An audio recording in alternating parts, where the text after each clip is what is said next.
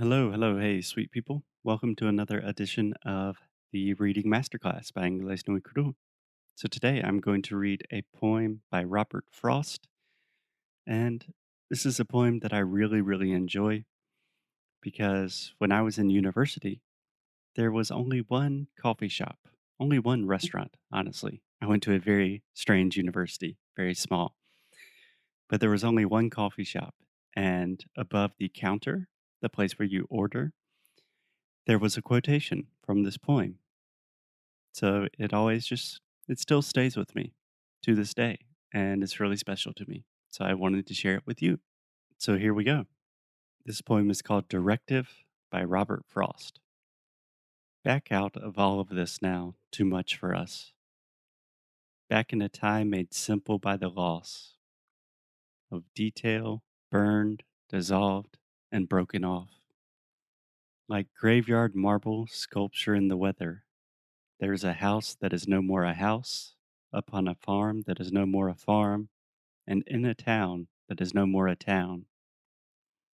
The road there, if you'll let a guide direct you, who only has at heart you're getting lost, may seem as if it should have been a quarry, great monolithic knees the former town, long since gave up pretense of keeping covered. And there's a story in a book about it. Besides the wear of iron wagon wheels, the ledges show lined ruled southeast northwest, the chisel work of an enormous glacier that braced his feet against the Arctic pole. You must not mind a certain coolness that comes from him. Still said the haunt this side of Panther Mountain. Nor need you mind the serial ordeal of being watched from forty cellar holes, as if by eye pairs of forty firkins.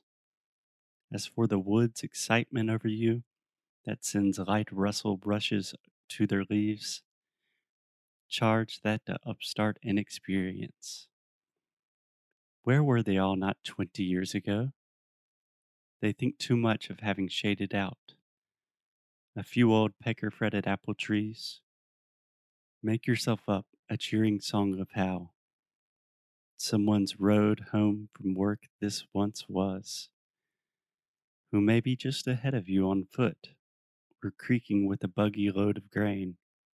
The height of the adventure is the height of country where two villages' cultures faded into each other.